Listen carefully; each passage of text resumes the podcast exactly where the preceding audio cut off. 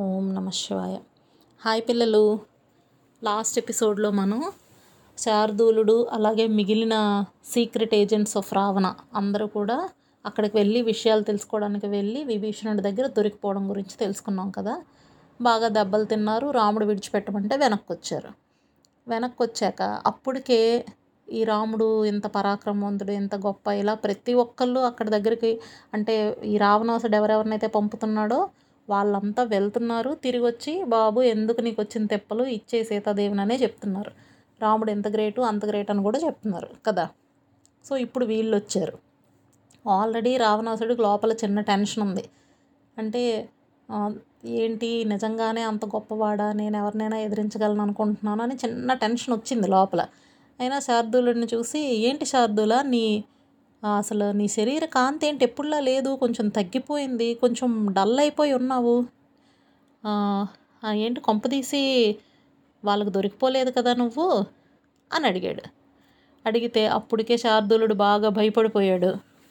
భయపడిపోయి ఇప్పుడు రావణాసుడికి అక్కడ జరిగిన విషయాలన్నీ చెప్పడం స్టార్ట్ చేశాడనమాట మహారాజా. అసలు ఆ వానర ప్రముఖులు వాళ్ళ మూమెంట్స్ ఏంటి? వాళ్ళ ప్లాన్స్ ఏంటని అసలు మన గూఢచారులు ఎవరు కనిపెట్టలేకపోయారు. ఒకటి మాత్రం నిజం వాళ్ళు చాలా బలం కలిగిన వాళ్ళు. పైగా వాళ్ళంతా రాముడి రక్షణలో ఉన్నారు. కాబట్టి వాళ్ళని వాళ్ళని ఎలాగో ఒకలాగా మాటల్లో దింపి ఏదైనా కొంచెం ఇన్ఫర్మేషన్ రాబడదామంటే అసలు ఛాన్సే లేదు. ఎప్పుడూ రాముడు వాళ్ళందరినీ తన కంట్రోల్లోనే ఉంచుకున్నాడు. ఇంకా వాళ్ళందరినీ మేము ఈ క్వశ్చన్స్ అన్నీ అడిగే ఛాన్స్ మాకు ఎక్కడ దొరికింది? అసలు పైగా ఈ పెద్ద పెద్ద వానరులందరూ ఉన్నారు కదా లీడర్స్. వాళ్ళందరూ ఎటు నుంచి ఎటు వెళ్ళాలన్నా ప్రతి దారిలోని వాళ్ళు కాపలా కాసే వాళ్ళు ఉన్నారు అక్కడ. అసలు మనం వెళ్ళి వాళ్ళ బలం ఏంటి అని నెమ్మదిగా తెలుసుకునేలోగానే ఇదిగో మీ తమ్ముడు ఉన్నాడు కదా విభీషణుడు. అతని వెనక రాక్షసులు ఉన్నారు కదా వాళ్ళు నన్ను గుర్తుపెట్టారు. వెంటనే వాళ్ళు బలవంతంగా నన్ను పట్టుకొని అలా తిప్పి ఇలా తిప్పి ఈలోగా ఈ వానరులందరికీ చెప్పారు. వాళ్ళంతా మోకాళ్ళతో పొడి చేశారు. పిడికిళ్ళతో మమ్మల్ని గుద్దీశారు. వాళ్ళ దంతాలు పెద్ద పెద్దగా ఉంటాయి కదా కోతులకి. కురికేశారు. అరచేతులతో పెట్టి దబా దబా దబా బాధేశారు. ప్లస్ ప్రతి ఒక్కళ్ళ దగ్గరికి తీసుకెళ్ళి ఇదిగో వీడే రావణాసుడు గూడచారి. ఇదిగో వీడే రావణాసుడు గూడచారి. అని చెప్పి అడ్వర్టైజ్ చేయడం కూడా మొదలు పెట్టారంట. మొత్తం అన్ని చోట్లకి తిప్పడం మొదలు పెట్టారు. లాస్ట్కి రాముడి దగ్గరికి తీసుకెళ్ళారు అప్పటికే నా ఒళ్ళంతా ఫుల్గా రక్తమయం అయిపోయిందనమాట భయంతో ఉన్నాను టెన్షన్తో ఉన్నాను. నాకు అసలు నా మీద నాకు కంట్రోల్ లేదు. ఒకవైపు వాళ్ళు చావు కొట్టేస్తున్నారు. నేను ఇలాగా నమస్కారం పెట్టి రాముడి వైపు చూసి రక్షించు ప్రభు అని దండం పెట్టాను. అప్పుడు రాముడు చంపొద్దు చంపొద్దు అని అంటే అప్పుడు వాళ్ళు నన్ను విడిచిపెట్టారు. ఆ రకంగా ఏదో నా అదృష్టం బాగుండి దేవుడి దయవల్ల నేను బయటపడ్డాను. అసలు వాళ్ళు సేతువుని ఎలా నిర్మించారో తెలుసా ప్రభు? మొత్తం పెద్ద పెద్ద కొండలు పెద్ద పెద్ద బండలు ఇవన్నీ సముద్రం మీద వేసి దానితో సేతువుని నిర్మించారు వాళ్ళు. యువతల తీరానికి చేరిపోయారు. ఇప్పుడు రాముడు డైరెక్ట్గా అదిగో లంకా ద్వారం బయట ఉన్నాడు ఆయన. అంటే అంత దగ్గరికి వచ్చేసాడని. వాళ్ళు గరుడ వ్యూహాన్ని పన్నారు.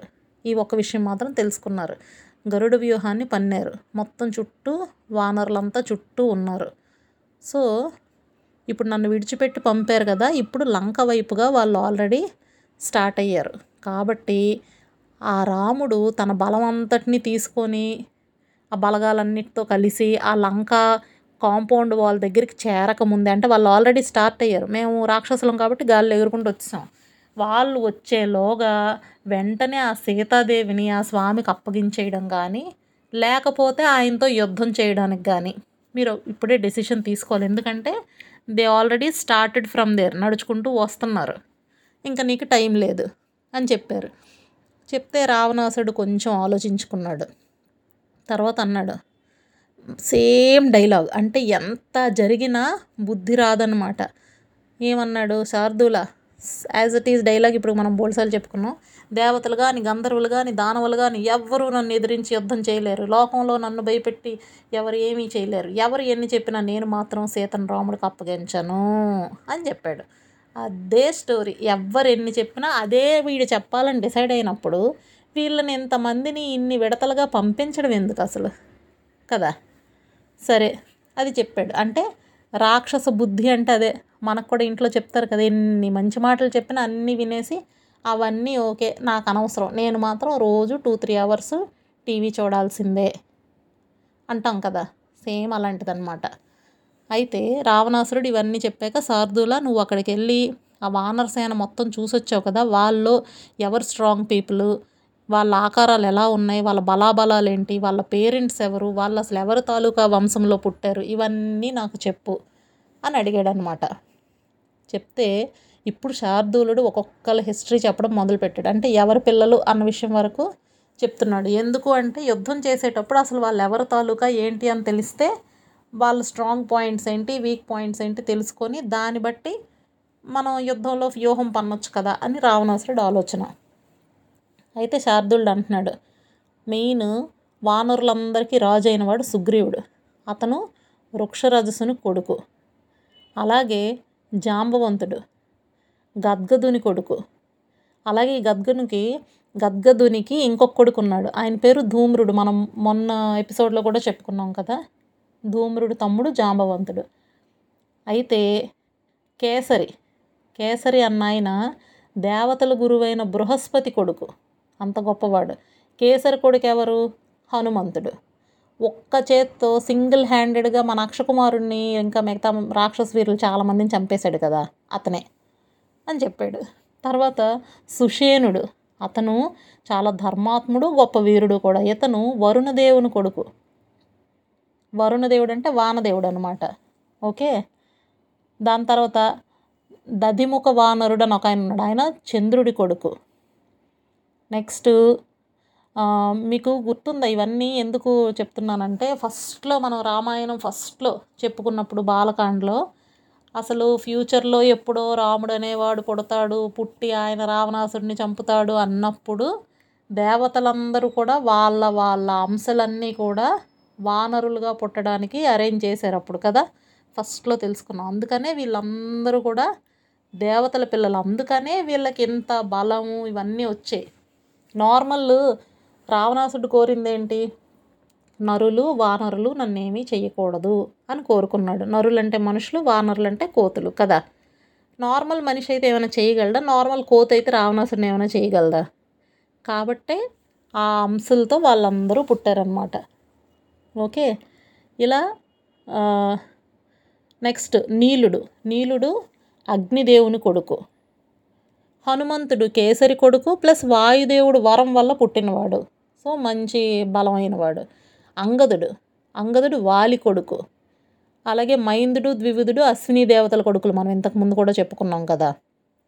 తర్వాత ఐదుగురు ఉన్నారు యమధర్మరాజు కొడుకులు. వాళ్ళు గజుడు గవాక్షుడు గవయుడు శరభుడు గంధమాదనుడు. వీళ్ళందరూ యమధర్మరాజు కొడుకులు. ఇలా వీళ్ళందరూ రకరకాల అంశాలతో పుట్టిన వాళ్ళు ఇంక ఇది కాక చాలామంది అసంఖ్యాకమైన వానరులు ఉన్నారు. అంటే ఇన్ఫినిట్ నెంబర్ ఆఫ్ పీపుల్ వాళ్ళందరి గురించి ఇప్పుడు నీకు ఆ చిట్టా చెప్పాను అనుకో టెలిఫోన్ డైరెక్టరీ కన్నా పెద్దదైపోతుంది కాబట్టి ఈలోగా రామ్ అక్కడ రాముడు ఆల్రెడీ బయలుదేరిపోయాడు కాబట్టి ఇంత అవకాశం లేదు కాబట్టి అక్కడతో ఆపేస్తున్నాను. కానీ అందరూ కూడా ఇలా ఏదో గొప్ప అంశతో పుట్టిన వాళ్ళే ఇప్పుడు మెయిన్ మన హీరో గురించి చెప్పుకుందాం. ఆయన దశరథ మహారాజు కొడుకు శ్రీరాముడు. యువకుడు మంచి పరాక్రమవంతుడు. ఇతను ఒక్కడే సింగిల్ హ్యాండెడ్గా కరదూషణల్ని హతమార్చేశాడు. విరాధుడిని ఈయనే చంపాడు. కబంధుడిని ఈయనే చంపాడు. అసలు ఇన్ని రకాలు ఎందుకు ప్రభు? అసలు ఈ భూమండలం మొత్తంలో శ్రీరామచంద్రుడికి సాటి రాగలిగిన పరాక్రమశాలి ఎవ్వడు లేడు. అసలు ఆయన గురించి ఆయన గొప్పతనం గురించి వర్ణించాలంటే ఈ భూమిలో అసలు ఎవరికి పాసిబుల్ కాదండి. అంత కష్టం.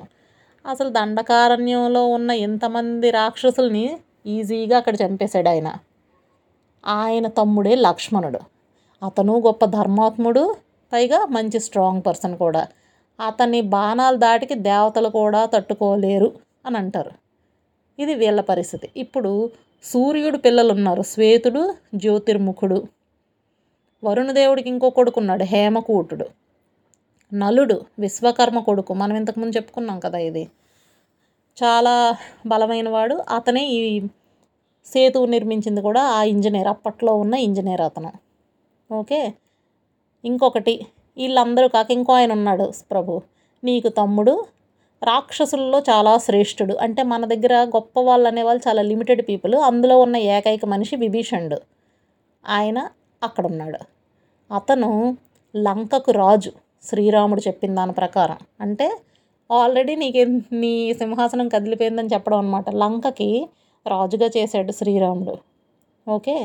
సో ఈ సువేల పర్వతం దగ్గర ఉన్న వానర సైన్యాలు మొత్తం వీళ్ళు. ఇవన్నీ నీ డీటెయిల్డ్గా చెప్పేశాను ప్రభు. ఇంకా నెక్స్ట్ ఏం చెయ్యాలి అనే విషయాన్ని నువ్వే డిసైడ్ చేసుకో అని చెప్పాడు. అయితే ఇవన్నీ విన్నాడు. విన్నాక రావణుడు కొంచెం భయపడడం మొదలుపెట్టాడు. అయితే తన దగ్గరలో మంత్రులు చాలామంది ఉన్నారు వాళ్ళకి చెప్పాడు అత్యవసరంగా రహస్య సమాలోచన చేయాలి మనం. అంటే సీక్రెట్ మీటింగ్ ఒకటి ఇప్పుడు అర్జెంటుగా పెట్టాలి. కాబట్టి మన ఇంపార్టెంట్ మంత్రు మంత్రులందరినీ కూడా ఇక్కడ తీసుకురా మనం ఇప్పుడు కాన్ఫరెన్స్ పెట్టాలి అని చెప్పాడు. సో ఆదేశం అందిన వెంటనే మంత్రులందరూ కూడా ఫాస్ట్ ఫాస్ట్గా ఆయన దగ్గరికి వచ్చేసారు. అయితే నెక్స్ట్ ఇమీడియట్గా ఏం చెయ్యాలా అని వాళ్ళతో ఆలోచనలన్నీ చేస్తున్నాడు. ఎందుకు? రాముడు ఆల్రెడీ మొత్తం సైన్యంతో కలిసి లంకకు దగ్గరలోకి వచ్చాడు. ఎక్కడో దండకారణ్యంలో ఉన్నాడు కిష్కింద లో ఉన్నాడు. ఏమో వాడే రాగలడే అనేవాడు కదా. అనుకున్నదంతా అయింది ఆల్మోస్ట్ ఇక్కడికి వచ్చేసాడు. సో మొత్తం మాటలన్నీ మాట్లాడేసి వాళ్ళని వెంటనే పంపించాడు పంపించేసి తన భవనంలోకి వెళ్ళిపోయాడు. వెళ్ళి అక్కడ తన దగ్గర విద్యుజ్జిహ్వుడు అని ఒక ఆయన ఉన్నాడు. మహామాయవ్ అనమాట చాలా రకాల మాయలు తెలుసు అతన్ని. అతన్ని తీసుకొని సీతాదేవి ఉన్న అశోకవనం దగ్గరలోకి వెళ్ళాడు. వెళ్ళి అక్కడ ఈ విద్ విద్యుత్ జిహ్వంతో అంటున్నాడు అనమాట మనం ఇప్పుడు ఎలాగో ఒకలా మాయలు పన్నేసి ఇక్కడ జనక మహారాజు కూతురు సీతాదేవి ఉంది కదా ఆవిడని మనం ఎలాగో ఒకలా మభ్యపెట్టేయాలి. నువ్వు ఇప్పుడు ఏం చేయాలంటే రాముడు తలలాంటి ఒక మాయా తలని తయారు చేయి. మాయా శిరస్సు సేమ్ అతను వాడేలాంటి ధనుర్బాణాలు. నీ మాయతో అవి క్రియేట్ చేసి నా దగ్గరికి తీసుకురా అని చెప్పాడు. ఇప్పుడు మామూలు బయట ధనస్సు చేయాలంటే దానికి ఒక చెక్కను పట్టి దాన్ని బాగు చేసి సానబెట్టి ఇన్ని చేయాలి. ఇక్కడ అవేం కాదు కదా డైరెక్ట్గా మాయతో క్రియేట్ చేయాలి. విత్ ఇన్ మినిట్స్ చేసేస్తాడు. తను విద్యుజ్జిహుడు సరే అన్నాడు వెంటనే. అందులో మహారాజు గారు అడిగారంటే మనకి అసలు అవకాశం దొరికింది మన టాలెంట్ ప్రదర్శించడానికని వెంటనే స్టార్ట్ చేశాడు అనమాట అది చేసుకోవడానికి. అది చూసి చేసేసి చూపించాడు. చూపించిన వెంటనే మంచి హ్యాపీ ఫీల్ అయ్యాడు. అబ్బా సేమ్ అలాగే ఉన్నాయని చెప్పి మెడలోంచి వెంటనే ఒక ఆభరణాన్ని ఇలా తీసి ఓకే కమాన్ టేక్ ఇట్ అని ఇచ్చేసాడు అనమాట ఇప్పుడు అర్జెంటుగా సీతాదేవి దగ్గరికి వెళ్ళాలని గబగబా సీత దగ్గరికి బయలుదేరి వెళ్ళాడు అప్పుడు సీతాదేవి ఏం చేస్తుంది? నేల మీద కూర్చొని తల ఇలా దించుకొని అలాగా ఎప్పుడు ఉన్నట్టే. బాధగా అలా ఉంది. ఆవిడని చూసాడు రావణాసురుడు. చూసి చుట్టూ భయంకరమైన రూపంతో ఉన్న రాక్షస స్త్రీలు కాపలా కాస్తున్నారు. మనం ఇంతకు ముందు చెప్పుకున్నాం కదా అలాగే ఈవిడ తన భర్తనే ధ్యానం చేస్తూ అలా కూర్చుంది ఆయన భర్త గురించి ఆలోచిస్తూ. అయితే వెంటనే వీడు హా- హ్యాపీగా ఫాస్ట్ ఫాస్ట్గా వచ్చి సీత చూడు నేను నిన్నెంత బ్రతిమాలుతున్నా కూడా నువ్వు ఆ రాముణ్ణి నమ్ముకొని నన్ను చేచ అన్నట్టుగా చూస్తున్నావు కదా. ఇప్పుడు వరకు ఇలాగే చేసావు. కానీ చూసావా? ఆ కరదూషణలు కూడా చంపాడు నీ భర్త నువ్వు తెగ గొప్పయిపోయేదాను కదా? ఇప్పుడు నా చేతిలో చచ్చిపోయాడు. ఇప్పుడు నీకెవరు దిక్కు? ఈ దెబ్బతో నీ గర్వం మొత్తం అణిగిపోయింది. ఇంకా నువ్వు ఎంత ఏడ్చినా ఉపయోగం లేదు. కాబట్టి ఇప్పటికైనా తెలివి తెచ్చుకొని వెంటనే నా భార్య వైపో నేను నిన్ను పెళ్ళి చేసుకుంటాను. ఇంత మూర్ఖురాలు ఏంటి అసలు నువ్వు? ఇంకా అలాగ రాముడి గురించి ఆలోచించి ఆలోచించి ఎందుకు అలా పిచ్చిదానిలో అయిపోతున్నావు? ఆ చచ్చిపోయిన వాడితో నీకు ఇంకేం పని చెప్పు? కాబట్టి అర్జెంటుగా నన్ను పెళ్ళి చేసుకొని నా భార్యలందరికీ యజమానురాలు అయిపో నువ్వు. అంటే ఏంటి? పట్టపు రాణిగా అయిపోమని. నువ్వు పెద్ద తెలివైన దాని అనుకుంటున్నావు. అదే నీ మెయిన్ వీక్ పాయింట్ అసలు. ఇప్పుడు వరకు రాముడి మీద ఆశలు పెట్టుకొని ఇలా ఉన్నావు. కానీ ఇప్పుడు చూడు నీ భర్త చనిపోయాడు. అసలు ఎలా చనిపోయాడు అనుకుంటున్నావు కదా? ఆ డీటెయిల్స్ చెప్తాను విను. రాముడు సుగ్రీవుడి నాయకత్వంలో మొత్తం వానర బలగాలన్నీ తీసుకొని నన్ను చంపడం కోసం సముద్ర తీరానికి వచ్చాడు. అయితే సముద్ర అంటే సముద్రం దాటి ఇటు వచ్చాడు అన్నమాట అనలేదు. సముద్రానికి అటువైపు ఉత్తర తీరాన ఉన్నాడు అని చెప్పాడు. ఎందుకంటే సముద్రం దాటాడంటే అక్కడే సగం విజయం సాధించినట్టే కదా. అందుకు సముద్రానికి ఉత్తర తీరంలో అక్కడ ఉన్నాడు గొప్ప బలాలను పట్టుకొని వచ్చాడు. బాగా జర్నీ చేసి జర్నీ చేసి వచ్చారు. మాలాగా ఎగురుకుంటూ రాలేరు కదా. నడుచుకుంటూ వచ్చారు. బాగా అలిసిపోయి పడుకునిపోయారు మొత్తం వానర బలగాలన్నీ రాత్రి మంచి నిద్రలో ఉండగా నా గూఢచారులు అక్కడికి వెళ్ళి ముందు అందరినీ అబ్జర్వ్ చేశారు. ప్రహస్తుడని నా మంత్రి ఒకడు ఉన్నాడులే. ఆయన మొత్తం అంతా అబ్జర్వ్ చేసి రామలక్ష్మణులు ఎక్కడున్నారో చీసి అక్కడ చుట్టూ ఉన్న వానరులు ఉంటారు కదా వాళ్ళందరినీ మటాష్ చేశాడు అక్కడే. ఇప్పుడు మా రాక్షస సైనికులు బోల్డ్ మంది వెళ్ళారు. వాళ్ళ చేతిలో పెద్ద పెద్ద అడ్డకత్తులు పెద్ద గుదీలు చక్రాలు ఇనపదండాలు కత్తులు బాణాలు సోలాలు ఇంక ఇది అదని కాదు. రకరకాల ఆయుధాలు పట్టుకొని వెళ్ళారు. వెళ్ళి వానరులందరిని ఒకేసారి బలంగా మోది చంపేశారు వాళ్ళు పడుకున్నప్పుడు. ఈ ప్రహస్తుడు ఉన్నాడు కదా మంచి అస్త్రశస్త్ర విద్యలన్నీ బాగా తెలిసినోడులే. అందువల్ల రాముడి దగ్గరికి వెళ్ళి టక్కుమని ఒక్క దెబ్బకా శిరస్సుని తనకు పెద్ద కత్తుంది ఉంది తన దగ్గర క్షణంలో ఒక్క క్షణంలో రాముడి శిరస్సుని ఖండించేశాడు. అంతేకాక అంతే స్పీడ్గా విభీషణుని కూడా బంధించేశాడు. ఈ ధాటికి తట్టుకోలేక మీ మరిదున్నాడే లక్ష్మణుడు. ఆ లక్ష్మణుడు మిగిలిన కొంతమంది వానర సైనికులు ఎవరు బతుకున్నారో వాళ్ళందరూ తలో దిక్కుకి పారిపోయారంతే. సుగ్రీవుడు మెడ తెగిపోయింది చంపేశాం వాడిని కూడా. హనుమంతుడి దవడలు మొత్తం పగిలిపోయి వీళ్ళు కొట్టిన దెబ్బలకి. దవడలు పగిలి హనుమంతుడు చచ్చిపోయాడు. అలాగే ఏంటి ఇక్కడ ఈ హడావుడి జరుగుతుందని చెప్పి అప్పుడు జాంబవంతుడు నిద్రలేచాడు. లేచిన వెంటనే అతని మోకాళ్ళని కత్తులతో కట్ చేశారు మన రాక్షస వీరులు. దెబ్బకి ఆన్ ద స్పాట్ అక్కడే మొదలు నరికేసిన చెట్టు ఎలాగుంటుందో అలా పడిపోయి చచ్చిపోయాడు ఆయన.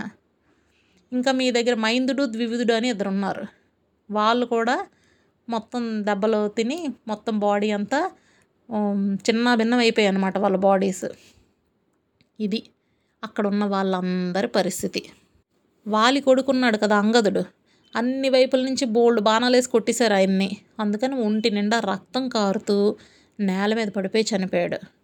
ఇది కాక చాలామంది వానరులు ఇదిగో మా మాకు బలగం ఎక్కువ కదా మా ఏనుగులు గుర్రాలు వాళ్ళంటే ఒత్తినే కాలినడకన వచ్చారు. మాకేమి? గజబలం ఉంది అశ్వబలం ఉంది ఇవన్నిటితో వెళ్ళాం కదా. ఆ ఏనుగులు తొక్కేయడం వల్ల రథచక్రాల కింద పడిపోయి అలాగే గుర్రాలు మీద నుంచి వెళ్ళిపోవటం వల్ల ఇలా చాలామంది చచ్చిపోయారు. రాక్షస యోధులందరూ కూడా బాణాలు వేసి వానరులందరినీ కొట్టేశారు. ఎందుకు? వానరులు ఎవరు కూడా బాణప్రయోగం అవి చేయరు కదా. కాబట్టి వీళ్ళు కొడుతున్న బాణాలకి వాళ్ళు జడిసిపోయి కొంతమంది చచ్చిపోయారు కొంతమంది భయపడి పారిపోయారు. కొందరు ఆకాశంలో ఎగిరిపోయారు కొంతమంది సముద్రంలో పడిపోయారు. ఇంకా ఎలుగుబంట్లు అయితే చెట్ల మీదకి ఎక్కిపోయి ఓ మూలు ఉండిపోయాయి అన్నమాట. ఇది వీళ్ళ పరిస్థితి అని చెప్పాడు. అసలు ఈ స్క్రీన్ ప్లే అంతా వింటే మనకు అసలు నిజంగా ఇది జరిగిందేమో అని మనకే అనిపిస్తుంది కదా. అలాంటిది సీత ఉన్న సిచ్యుయేషన్లో నమ్మడంలో ఏం ఆశ్చర్యం ఉంది కదా అని చెప్పి ఇప్పుడు అంటున్నాడు. ఇదిగో నీ భర్త ఈ వానర సైన్యాల్లో అందరూ చచ్చిపోయారు కదా. నీ భర్త తల నేల మీద పడిపోయి యుద్ధభూమిలోని దుమ్ము కొట్టుకుపోయి ఉంది. దాన్ని తీసుకొచ్చారు మా వాళ్ళు. అని చెప్పి సీతాదేవి వింటుండగా ఓ రాక్షసు అక్కడ ఉంది ఆ రాక్షసుకు చెప్తున్నాడు అనమాట అక్కడ విద్యుజ్జిహ్వుడు అని ఒక రాక్షసుడు ఉన్నాడు ఆయన్ని తీసుకొనిరా ఎందుకంటే ఆ యుద్ధ భూమిలో ఉన్న రాముడి తలని ఆయనే తీసుకొచ్చాడు అని చెప్పాడు. వెంటనే వాడొచ్చాడు. వచ్చి ఈ తలని ఆ ధనస్సుని తీసుకొచ్చి రావణాసుడికి నమస్కరించి ఎదురుగా నిల్చున్నాడు. అయితే అప్పుడు ఇదిగో విద్యుజ్జిహ్వ ఆ రాముడి శిరస్సు వెంటనే అదిగో అక్కడ సీతాదేవి ఉంది కదా ఆవిడ ఎదురుగా పెట్టు. తన భర్తకు పట్టిన ఈ బ్యాడ్ సిచ్యుయేషన్ దురవస్థను చూసి తనే స్వయంగా చూస్తుంది. చూసి అప్పుడు కానీ బుద్ధిరాదు అన్నట్టు చెప్పాడు అనమాట వెంటనే అతను అవి అక్కడ పెట్టాడు పక్కకి వెళ్ళిపోయాడు అయితే ఇప్పుడు రావణాసుడు ఆ తలను పెట్టాడు అక్కడ. రావణాసుడేమో చేతిలో గద ఉంది ఇది ఉంది ధనస్సు. ఇదిగో ముల్లోకాల్లో ఎంతో ప్రసిద్ధి పొందిన ధనస్సు ఇదిగో మహాధనస్సు నా భర్త పట్టుకుంటాడంటో ఇదిగో అని చెప్పి సీతాదేవి ముందు ఇలా విసిరాడు. ఇదిగో ఆ తల నీ భర్తది ధనస్సు. నీది ఈ రెండు కూడా ప్రహస్తుడు గొప్పతనం వల్ల ఇవి మనకు దక్కాయి అని చెప్పాడు. చెప్పి ఇదిగో చూసావా? అందుకే ఇప్పటికైనా మించిపోయింది లేదు నన్ను పెళ్ళి చేసుకో అని అన్నాడు. వాడు ఎంత దుర్మార్గుడు కాకపోతే మాయా శిరస్సు తెచ్చాడన్నది పక్కన పెట్టండి. ఒకవేళ నిజంగా రాముణ్ణి గనక ఇతను చంపేసి అలా వచ్చినా కూడా ఇదిగో నీ భర్త తలాన్ని ఎదురుగా పెట్టి నువ్వు నన్ను పెళ్ళి చేసుకో అంట. అంటే ఎదుటి మనుషులు వాళ్ళ ఫీలింగ్స్ ఇవన్నీ వీడికి అనవసరం. వీడేమనుకుంటే అదే చేయాలి ఇది వీడి పరిస్థితి. ఇప్పుడు సీతాదేవి పరిస్థితి ఏంటి? మొత్తం యుద్ధం అంతా ప్రాపర్ స్క్రీన్ ప్లేతో డీటెయిల్డ్గా చెప్పాడు. స్క్రీన్ ప్లే అంటే మీ అందరికి తెలుసో లేదో సినిమాల్లో వాడతారు ఇది. అంటే ఏ సీన్ తర్వాత ఏ సీను దేని తర్వాత ఏంటి అవన్నీ స్క్రీన్ మీద దేని తర్వాత ఏది ప్లే అవ్వాలని చెప్పేది బేసిక్గా వీడు ఆ టైప్లో చెప్పుకొచ్చాడు కదా. ఇప్పుడు సీతాదేవి ఏం చేస్తుంది అసలు? ఆమె పరిస్థితి ఏంటి? ఎన్నాళ్ళు తన భర్త ఎప్పటికైనా వస్తాడనే ఆశతో ఆ మాత్రం బతికుంది. అప్పుడెప్పుడో ఊరిపోసుకోవాల్సింది హనుమంతుడు వచ్చాడు ఆపాడు ఆమెకు కొంచెం ఆశ కలిగింది. ఇప్పుడేంటి? ఎదురుగా భర్త తల. ఆవిడ మహాపతివ్రత. ఎలా? అందులో రాముడు అంటే చాలా ప్రాణం ఆవిడికి. ఇప్పుడు ఉన్నది మామూలుగానే భర్త చనిపోయాడు అనేది పెద్ద విషయం. అలాంటిది ఇక్కడ ఎక్కడో వేరే చోట ఉంది తన వాళ్ళెవరూ లేరు. ఇంకో విషయం వీడెవడో పెళ్ళి చేసుకో పెళ్ళి చేసుకొని చావగొట్టేస్తున్నాడు ఇప్పుడు సీత ఏం చేసిందనేది మనం నెక్స్ట్ ఎపిసోడ్లో చూద్దాం. సరేనా? బాయ్ పిల్లలు.